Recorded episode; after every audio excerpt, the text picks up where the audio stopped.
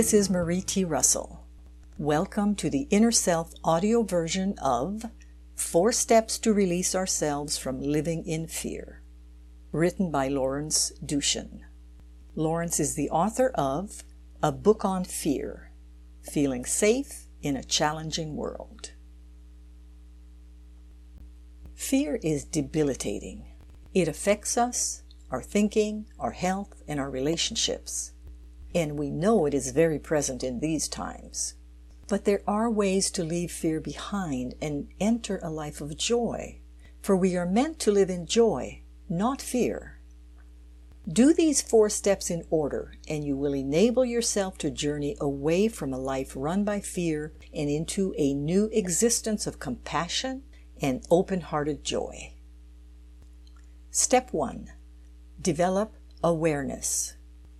The first step on your journey is to develop an awareness of your own fears. Fear does a great job at hiding itself, and we can't fix something if we aren't aware of the problem. Many of us are aware that we're afraid of certain things, such as getting sick from a pandemic, losing our job, or perhaps never finding a significant other. But we have fears that hide in our subconscious as well, some of which support our more obvious fears. For instance, our fear that we won't find a significant other may stem from a fear that we are not lovable enough. Many who have been sexually abused have a fear of not being in control, as that is what helps them feel safe. As we age, we have a large fear around what will happen to us when we get older and when we die. We become aware of our hidden fears by watching our emotions and reactions. Carl Jung, the father of analytical psychology, said that projection is a common phenomenon. We are rarely angry for the reasons we think. It is usually our fear or guilt being projected out. Similarly, blame is a projection of guilt, and judgment is a projection of our self judgment which is a type of fear. We can't live fear free and have healthy and authentic relationships as long as these false messages run within us. When we start to witness our reactions and judgments, we can begin to pull these projections back in and apply self forgiveness and a higher perspective as to how these beliefs were created through conditioning, both individual, parents, caretakers, bosses, etc., and societal, marketing messages that constantly tell us we're not good enough unless we have this product or service. Step 2 Be in the now and in our body. Spiritual masters from all religions and traditions have told us that only the present moment exists, and science has confirmed the relativity of time. This is important because fear lives only in the past and in the future. Begin to witness your thoughts and how they are constantly in the past or in the future. This is referred to as mindfulness. You may be thinking, why did I say that to my boss yesterday? Or how am I going to pay that bill next week? The future is an especially bad breeding ground for fear we tend to come up with all of these imagined negative scenarios that rarely happen. Additionally, being in the now places us in our body. Our fears and beliefs are stored in our cells, and to release these beliefs, we have to find a better balance between our thoughts, which is where most people are, and our body and feelings. Potential practices to place us in the body and the now are meditation, being in nature, dance, counseling, voicing our fears, journaling, drumming, creative endeavors such as painting or cooking, anything that works for us individually. Step 3 Want it, allow it, trust it. Many people will say they want to be free of fear for good, but in truth, they are not willing to take the steps needed to do just that. They are comfortable in their lives. satisfied with their reputations and content to maintain their dysfunctional relationships. They have settled for far less than the joy and peace that is available to them, and they live in a prison cell of their own making. The universe is pushing us to grow, but unfortunately, many resist.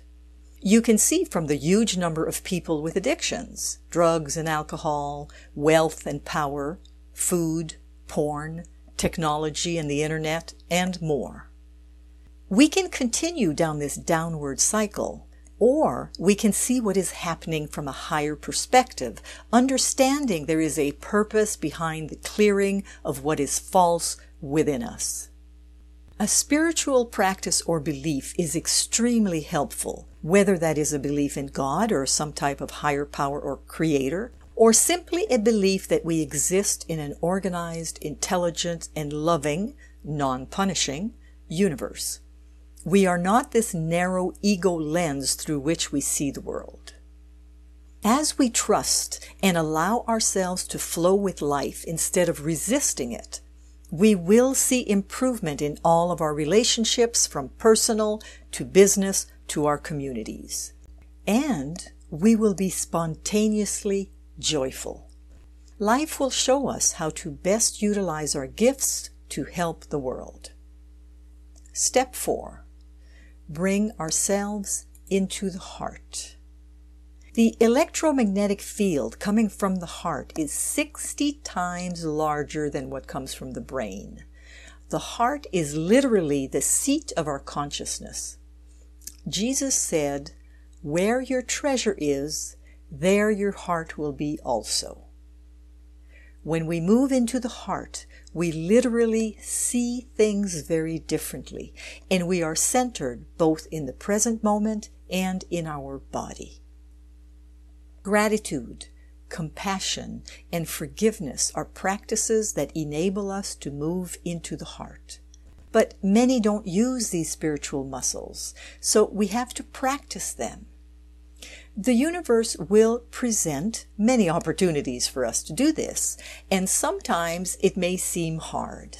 Our ego may be saying that someone doesn't deserve forgiveness or compassion, but when we do these practices, the doors of heaven will literally open for us, and we can feel this. Here is a simple exercise to feel this. Think of something you are fearful about and hold this feeling. You will feel the contracting energy. Now, think of something for which you are grateful. And you can feel an opening, a rising energy in your body. Compassion opens the eyes and heart. Compassion recognizes we are one humanity. How can we judge another when we don't have a large enough perspective to know their life experience? If we had their experience, maybe we would be conducting our life exactly as they are. Compassion doesn't condone the action, but simply allows us to understand how and why that person may have arrived at that choice. Again, non compassion and non forgiveness of others reflects how we feel about ourselves.